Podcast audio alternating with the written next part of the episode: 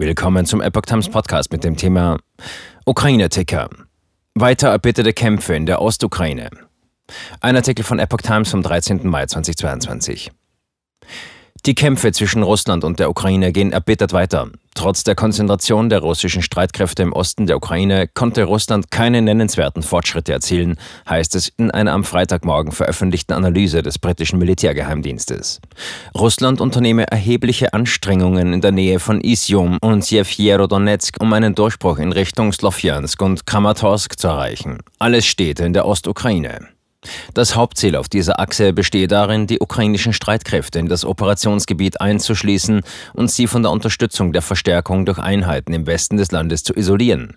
Ukrainische Streitkräfte verhinderten laut des Lageberichts erfolgreich eine versuchte russische Flussüberquerung im Donbass. Bilder zeigen, dass Russland während der Überquerung des Flusses Siversky Donetsk westlich der Großstadt Sievierodonetsk bedeutende gepanzerte Manöverelemente von mindestens einer taktischen Gruppe des Bataillons sowie die eingesetzte Überbrückungsausrüstung verloren habe.